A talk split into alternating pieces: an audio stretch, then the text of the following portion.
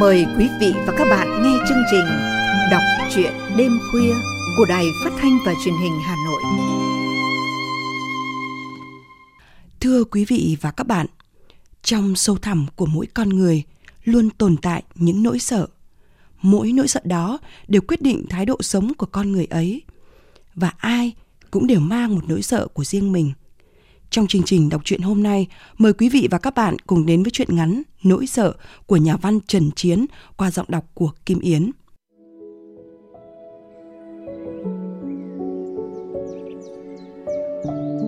Đỗ Thọ, trợ lý của giám đốc ca, 40 tuổi, chuyên viên 2, có gia đình ổn định, yên ấm. Một tối thứ năm, bỗng không muốn trở về nhà. Sau giờ làm việc, anh đi làm một bụng bia Mặc dù không quen uống, anh để xe lại cơ quan lang thang ngoài phố, không tâm trạng, không buồn phiền, nhâm nhầm trong đầu câu hát nhảm của trẻ con hồi chiến tranh. Giờ chứng thế, họa có là điên. Nhưng mà thọ không điên, đơn giản là anh đang thất sủng. Chiều nay giám đốc đi qua bản trợ lý, mặt nặng như trì. Một lát sau, ông gọi thọ vào nói rằng anh đã làm hỏng một ý đồ gì đó làm người ta hiểu lầm ông, rằng ông đang đặt rất nhiều hy vọng ở anh. Những lời nói của thủ trưởng thâm thúy quá, khiến anh không thấy hết khuyết điểm của mình. Mình phải làm gì để sửa chữa nó? Thọ hiểu, có thể anh sẽ bị thôi chân trợ lý chuyển về nơi cũ. Mưa cuối thu bay nhẹ nhẹ, vòm hoa sữa trên đầu tắm trong ánh đèn cao áp, sáng trắng, vui vẻ, rắc hương nồng nàn, phả vào không gian cái gì đó làm người ta sao xuyến nhìn đoàn người đang hối hả làm ăn, hối hả tiến thân quanh mình, thọ bỗng thấy sung sướng được một mình.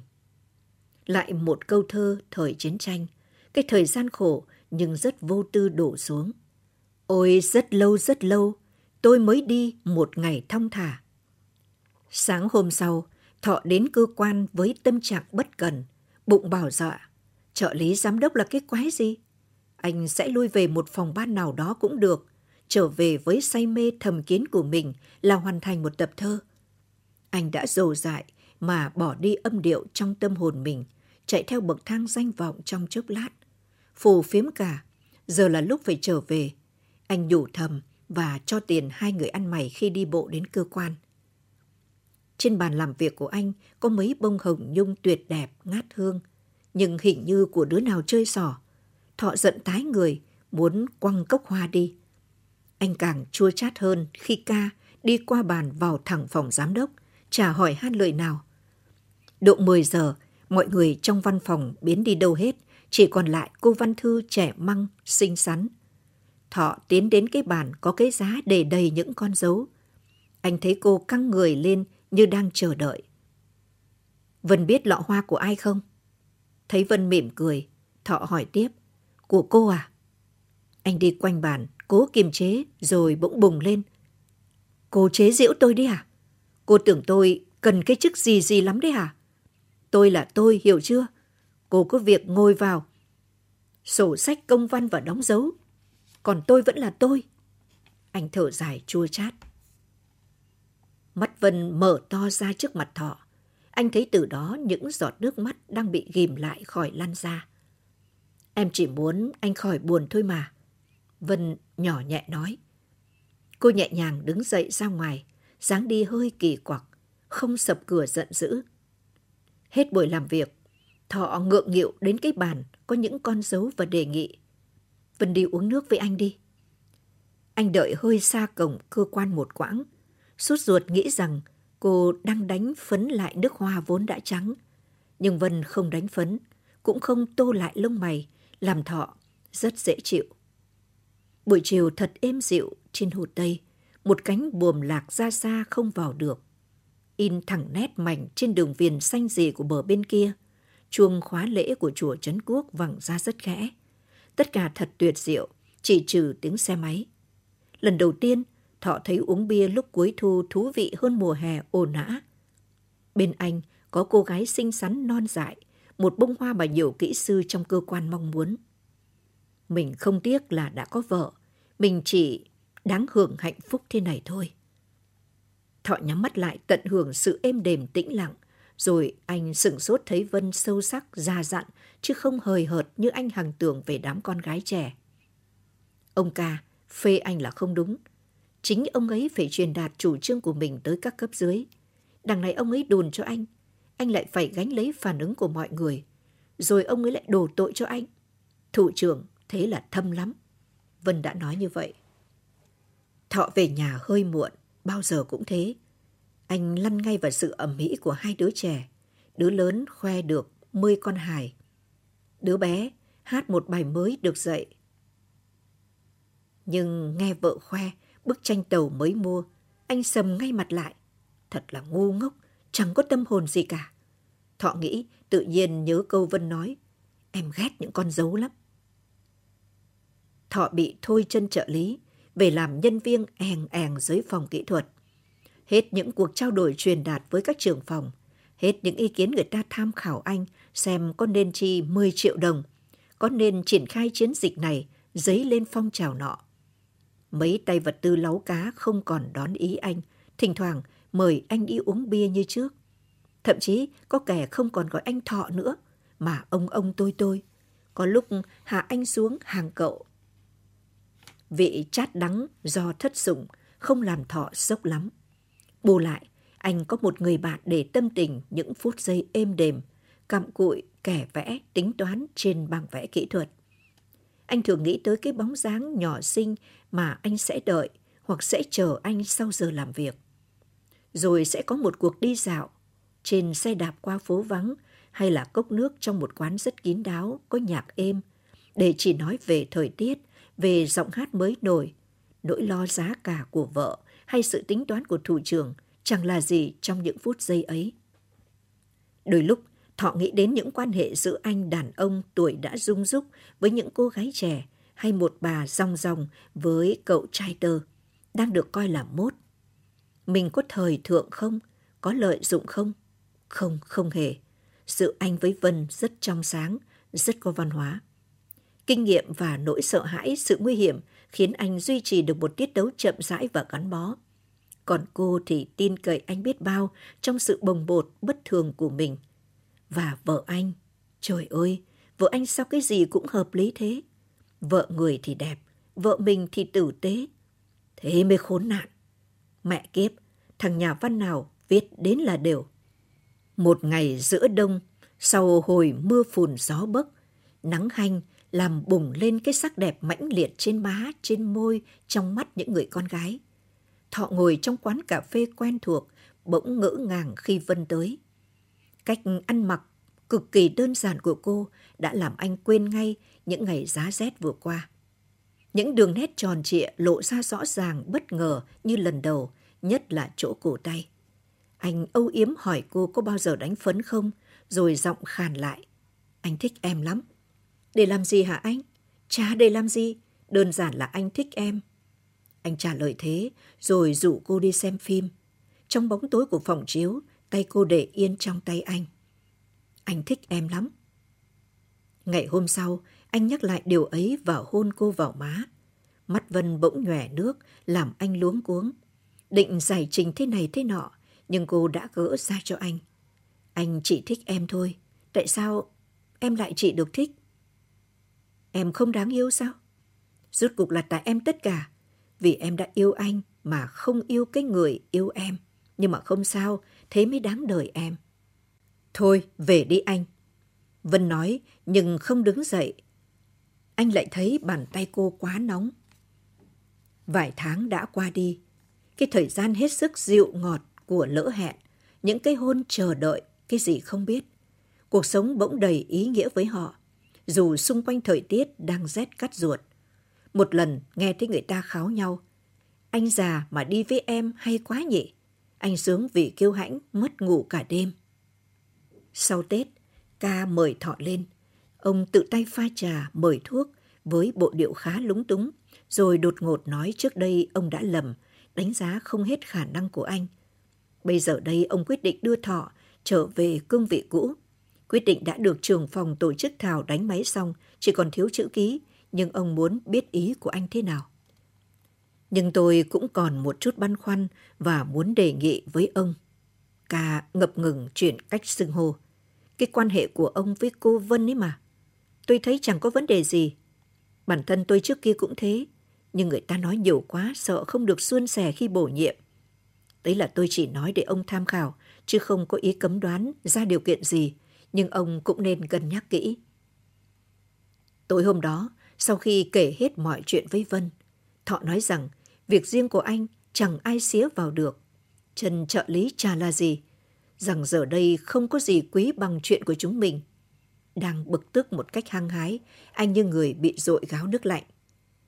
Thôi anh ạ, Vân nói, cũng nên nhận. Ông ấy trông đợi mà mình từ chối cũng không hay. Chuyện của chúng mình cũng nên thôi. Anh có bỏ được vợ con đâu mà. Thọ đờ người vì những ý tứ rõ rành rành, quá sáng suốt, nhưng anh chưa chịu bất lực. Chẳng nhẽ lại thế. Anh để tùy em, chúng mình rất yêu nhau cơ mà. Ý em là nên thôi. Giọng nói dứt khoát khiến anh bàng hoàng. Đêm ấy thọ day dứt, hay là Vân không còn yêu? Tự kiểm điểm lại, anh thấy mình rất trong sáng, không hề lợi dụng cô. Giữa hai người đã có một đoạn đời rất đẹp. Thôi thì thôi, anh cũng chẳng có gì để phải lên án mình về đạo đức. Anh đã yêu, thế thôi, cho đến khi cô không còn yêu anh nữa. Mặc lòng sự ngần ngừ chưa quyết của Thọ, giám đốc ca vẫn ký quyết định dừng lại trợ lý cũ. Hàng ngày, anh về chỗ cũ ngồi thảo công văn, gọi điện thoại, soạn kế hoạch làm việc của ca, nhắc bà tạp vụ, ngày mai chuẩn bị 5 cốc nước chanh để giám đốc tiếp khách. Qua tấm bình phong chỗ anh ngồi, vẫn có tiếng máy chữ lách tách. Cái bàn đặt giá để con dấu. Có điều ngồi sau đó không phải là Vân. Mùa hè, Thọ đi Đức công tác, mang về một phiên bản tranh của bảo tàng Dresden. Thay vào bức lịch tàu vợ mua ngày nào có văn hóa hơn. Phố hàng lược một ngày áp Tết, những gương mặt bận rộn, những chiếc áo len mốt mới nhất tiếu tít bên cúc đào. Người ham vui đi tìm hoa, người thích lộc vác về nhà, chậu quất rành ràng. Thọ bước vô định, để mặc trong dọc người dịch chuyển chậm chậm cuốn trôi đi giữa phố hoa. Quả là anh không cần mua thứ gì, ở nhà vợ đã sắm sửa đủ cả. Thọ đi cho đỡ buồn, đỡ nhớ một cái gì đấy mà anh không biết rõ. Anh không cần, không tìm nó, nhưng luôn luôn thấy thiếu. Vì thế mà lòng anh hay trống trải. Cuộc sống thiếu một chất men say, không hẳn đã là nỗi buồn. Cái tệ nhất mà Thọ không biết mình đang cần gì. Dăm năm đã qua đi, Thọ đã thôi chân trợ lý mà ngồi một chỗ khác cao hơn, nhưng vẫn chưa được là phó giám đốc kỹ thuật của xí nghiệp. Anh đã chán ngán những cuộc đấu đá thắng thua, trở nên mệt mỏi. Chức vụ phó giám đốc với anh giờ chẳng còn quan trọng mấy. Thọ biết với tâm tính e rẻ, không dám đương đầu của mình, anh chỉ có thể đạt đến chân chuyên viên mà thôi. Không ai giao quyền quản lý cho một người chuyên môn thuần túy. Anh đã béo ra, huyết áp bắt đầu cao, vẫn có duyên với phụ nữ nhưng vẫn thờ ơ. Không hiểu sao, Thọ hay ngoái lại đoạn đời đã qua để rồi thấy trống rỗng bất mãn với mình. Anh có lành hiền quá, có đạo đức giả không? Cái cảm giác mình chưa được sống đeo đằng thọ mỗi lúc một nặng. Đang ngó theo một cành đào phai trôi lềnh bềnh trên dòng người, Thọ thấy Vân đang đứng chọn hoa hồng. Cái cảm giác rất quen thuộc dạo nào trào dậy làm anh hồi hộp đến nghẹn ngào. Thọ sững sờ với chính mình. Vân đấy, áo len nâu có những đường kẻ vàng, quấn màu ghi sáng, nòm kém rực rỡ nhưng đầy đặn, đàn bà hơn ngày xưa nhiều. Cảm thấy có người đang theo dõi mình, Vân quay lại. Ngay lập tức, Thọ cảm thấy sự hồi hộp trong mình đã lan sang cô. Mắt Vân chợt long lanh và hình như sắp cười. Nhưng Vân đã cúi xuống bó hoa bà Hằng đang chìa ra. Chẳng quyết định gì cả, anh tiến đến chỗ cô. Rồi cũng đến lúc cô chọn xong hoa và ngẩng lên. Anh, bao nhiêu đây bà? Thọ rút ví trả tiền cho bà bán hoa. Bỏ mặc cử chỉ phản đối của Vân. Họ đứng đấy một lúc im lặng. Rồi Vân bước đi trước. Bó hồng bạch trên tay. Mái đầu uốn rất hợp với lứa tuổi còn son hơn cúi xuống. Cảm giác hồi hộp gần như lo sợ đè lên cả hai người, khiến họ thốt ra những lời thật ngớ ngẩn. Hoa đẹp thật. Vâng, Anh cứ tưởng năm nay xương giá xuống sẽ hiếm hoa. Năm ngoái cũng thế mà hoa vẫn nhiều. Em đi một mình à? Thọ ngập ngừng. Tao vào kia uống cà phê đi. Quán dạy khát áp tết vắng tanh. Ông chủ còn trẻ, uể oải đọc báo. Không có cà phê, không nước uống. Cuối cùng, Vân gọi dứt khoát. Ông cho hai cốc kem.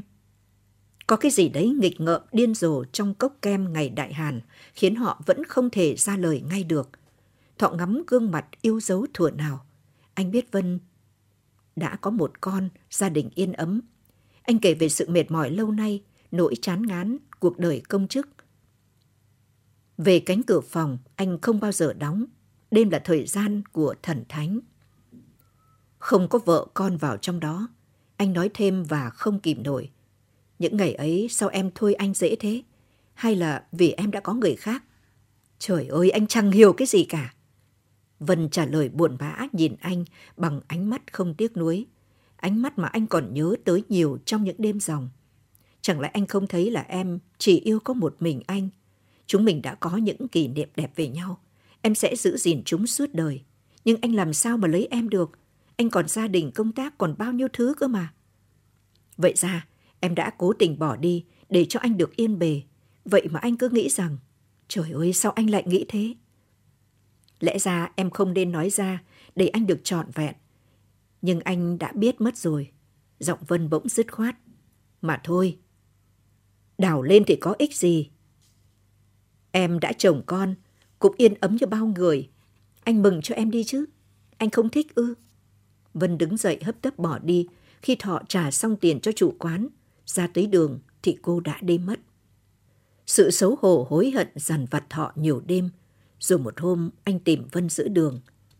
Bây giờ anh đã hiểu ra anh chỉ là một thằng hèn, rất hèn. Có lẽ anh vô tư, không tính toán. Nhưng anh đã bị quá nhiều nỗi sợ đè nén, sợ thủ trưởng, sợ điều tiếng, sợ tan vỡ gia đình, ảnh hưởng con cái. Suốt đời, anh bị nỗi sợ ám ảnh, không dám làm theo ý mình, tình cảm của mình. Anh thật là, thật là đê tiện. Anh kinh sợ bản thân mình. Thôi anh ạ, à, sám hối mà làm gì? Vân nói nghiêm nghị, ích gì nữa, không có em, anh vẫn sống bình yên đấy thôi, mà em cũng thế. Không đúng, anh không hề bình yên đâu. Em không tưởng tượng nổi, 5 giờ sáng, vợ anh lăn từ trên gác xếp xuống. Không kịp đổ bô nước dài, đã cầm lấy cái bàn in tiền. Không phải giấy bạc đâu, tiền âm phủ, quẹt quẹt kít kít. Nhà anh sản xuất tiền cho người chết để sinh sống, quẹt quẹt ngày nào cũng thế. Và anh vẫn đi làm, đạo mạo, làm trợ lý giám đốc, bây giờ thì anh có chức vụ cao hơn rồi. Gió vô tư thổi mát nhẹ, trong vườn hoa lúc ấy rất vắng, khiến Vân có thể đặt tay lên mái đầu đau khổ của Thọ. Những lời tự chế giễu của anh kinh khủng quá, khiến lòng chị xe lại, muốn vuốt ve nhiều hơn mái đầu thân thuộc. Nhưng chị vẫn bình tĩnh. Nếu không, nỗi đau về cuộc sống ngày thường tẻ nhạt cũng sẽ thức dậy cuốn chị vào cơn bão mất. Thế thôi, Thọ ơi, chúng mình hiểu nhau rồi và không trách gì nhau nữa. Không cần phải gặp nhau đâu. Vân nhẹ nhàng rút tay mình về, nhưng Thọ giữ chặt lấy nó bồng bột. Không đúng, nếu chỉ muốn sám hối thì anh đã được rồi, nhưng anh vẫn yêu em. Ác cái là anh vẫn yêu em dù tình em thế nào. Anh nói và đường đột cắt đứt câu chuyện. Thôi ta về đi em. Anh cũng thấy chúng mình không nên gặp nhau nữa. Nhưng ba hôm sau, hết sức bơ phờ, Thọ lại đón Đường Vân đi làm về. Trước dòng người tấp nập, anh như kẻ tâm thần. Anh chỉ muốn nói một câu thôi. Anh thấy rõ, anh yêu em. Yêu hơn trước nhiều. Chính Vân bình tĩnh hơn. Chị nhìn quanh rồi quyết định đến một chỗ vắng để nói với nhau những lời cuối cùng. Trong căn phòng vắng của một người bạn độc thân, chị bảo anh, không được đâu anh ạ. Bây giờ cả hai đều phải rất bình tĩnh. Bao nhiêu nước chảy qua cầu rồi, mỗi thời có một tình yêu. Đấy là anh vẫn yêu em bằng những kỷ niệm ngày xưa thôi. Có lẽ em nói đúng. Có khi anh hiểu lầm tình yêu của mình thật. Thế thôi, một tình yêu trẻ con để khi lớn rồi ngoái lại thấy nó thật đẹp. Có lẽ anh đã điên. Bây giờ anh sẽ bình tĩnh lại, sẽ lại chế ngự mình như xưa. Có điều anh biết chắc mình sẽ không sống yên ấm với gia đình được như trước. Anh sẽ lãng quãng, đổ đốn. Có thể có những người khác, nhưng không có ai để anh yêu đâu. Chào em, Thọ đứng dậy, đi đến cửa. Anh quay lại nhìn. Chị vẫn ngồi đó nhìn theo anh, đôi mắt trong trèo, buồn buồn. Trời ơi, anh làm sao xua đuổi được đôi mắt ấy, nó sẽ lấp loáng trong đêm anh dài rằng rặc. Thọ quăng túi quay lại, nâng chị đứng lên. Vân hốt hoảng lắp bắp, đừng, anh đừng. Nhưng rồi chị cưỡng lại có chừng mực. Và chăng, anh hôn chị thật dịu dàng, lên trán, lên mắt, vào tóc tai. Sự âu yếm thật tự nhiên, như điều chị vẫn mong muốn sau bao nhiêu năm lấy chồng. Những ngày sau, rốt cuộc, bằng sự nồng nhiệt, Thọ vẫn đến được với Vân. Vị ngọt ngào ban đầu dần biến mất khi Vân cũng trở nên nồng nàn. Chị đẹp ra vì vẻ long lanh trong mắt, má hồng trên má và họ nhập vào thân xác nhau thật tự nhiên. Ba tháng trôi đi thật nhanh với đôi tình nhân, những cuộc hẹn hò giận hờn tí chút, những niềm vui nho nhỏ tặng nhau làm cuộc sống họ đầy ý nghĩa. Thọ chăm chút các con hơn vì tình thương với chúng và làm việc cũng tốt hơn. Cả anh và Vân đều bất ngờ với những trò ma lanh ma cuội, nói dối quanh của mình để che mắt thiên hạ. Bản tính họ vốn thành thực. Điều đó làm cho mỗi cuộc chuyện trò nhuốm buồn một chút. Vào một buổi sáng, khi cơn cuồng nhiệt đã qua, Thọ nhìn Vân đang còn mình trần nằm mơ màng trên giường nói vui. Em bây giờ tham lam hơn cả anh rồi đấy. Anh nghĩ sao? Chúng mình cứ thế này mãi ư? Vân dập tắt ngay sự uể oải trong mắt, bỗng bùng lên. Chẳng lẽ cứ vụng trộm mãi thế này? Em mà lại phải như là con điếm, hiến mình cho anh lén la lén lút chỉ sợ người ta biết. Thế em bảo mình làm thế nào bây giờ? Thọ lúng túng. Tuy biết thế nào cũng đến lúc Vân hỏi câu đó. Làm thế nào anh phải biết chứ? Giá anh đừng quay lại, giá em đừng yêu anh. Thì chúng mình vẫn yêu nhau đấy thôi. Hay là, em tiếc à? Em không thấy sung sướng hay sao? Có chứ. Vân nghiêm trang. Em còn yêu anh hơn ngày xưa. Em muốn sống với anh. Em muốn tất cả phải sòng phẳng. Không thì em xấu hổ với con chết mất. Glasnut. Chị bỗng kêu lên bằng tiếng Nga, làm anh phì cười. Tính công khai quái quỷ thật. Sao lại còn nghĩ ra cái trò ấy? Nhưng mà anh chợt tỉnh. Em có hiểu những điều ấy đã dẫn đến đâu không? Anh luống cuống thấy chị bắt đầu thút thít.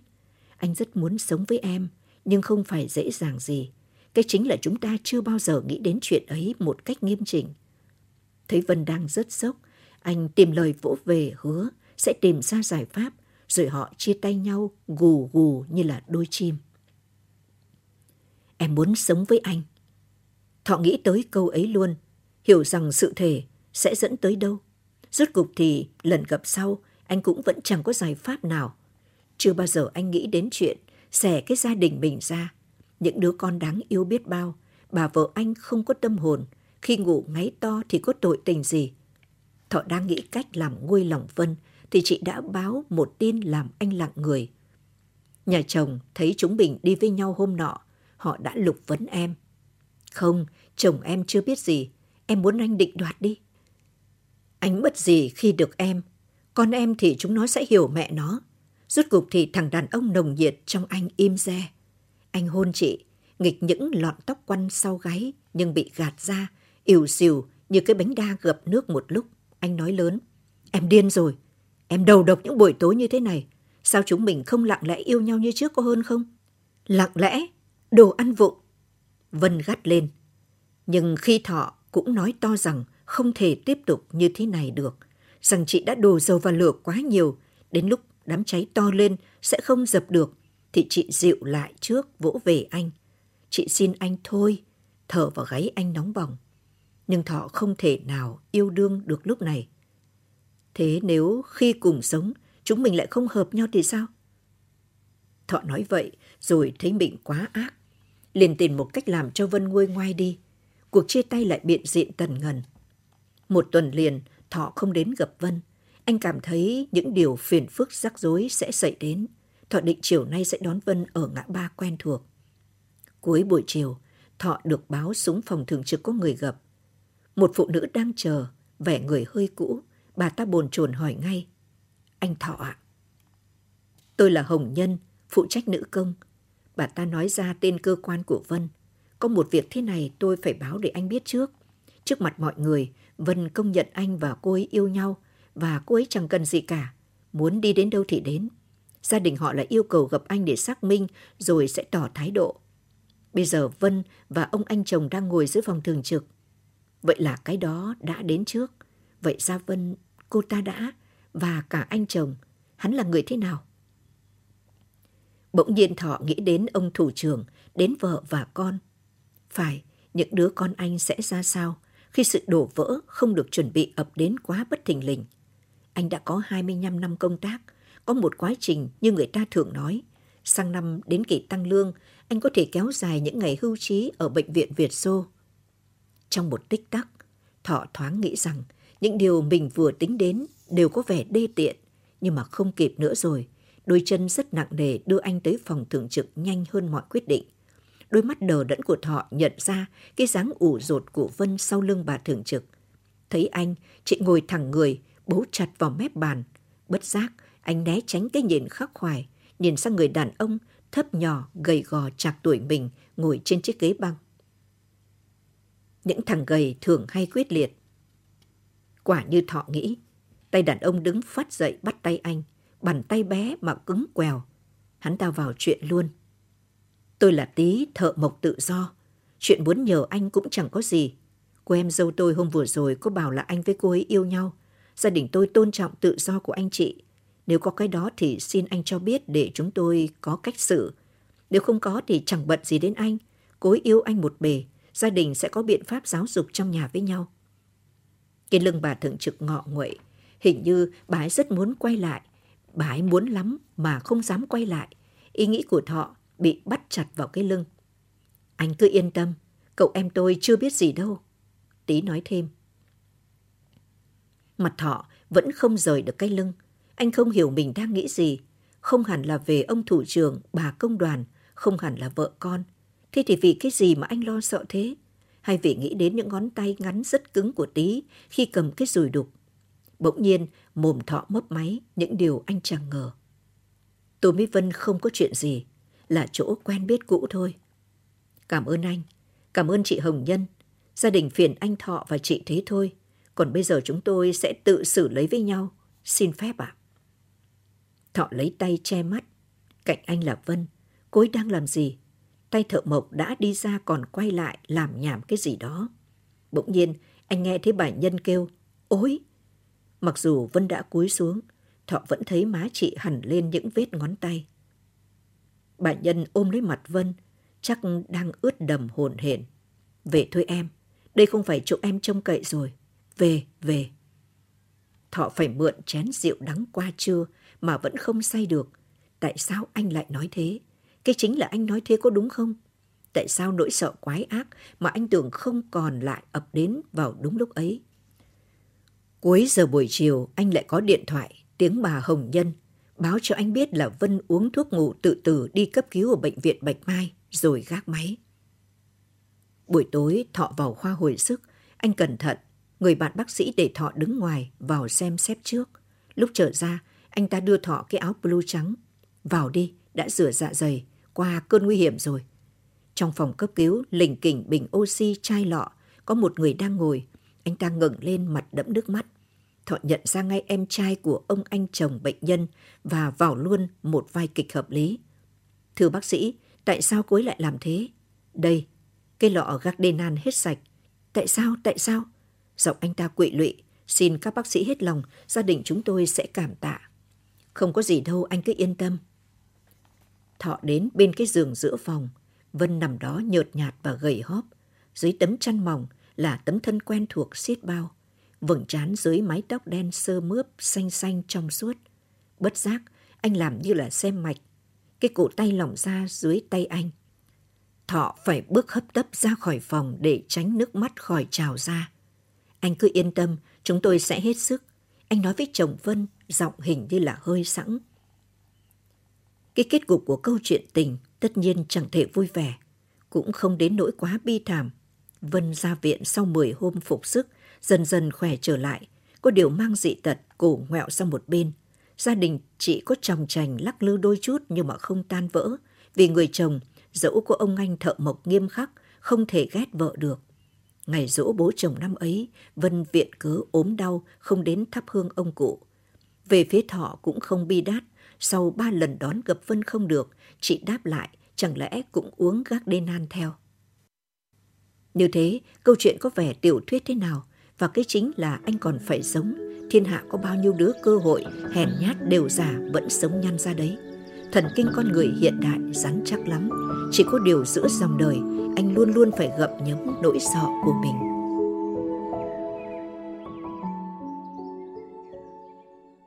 Quý vị và các bạn vừa lắng nghe chương trình đọc truyện đêm khuya. Thân ái chào tạm biệt quý vị và các bạn.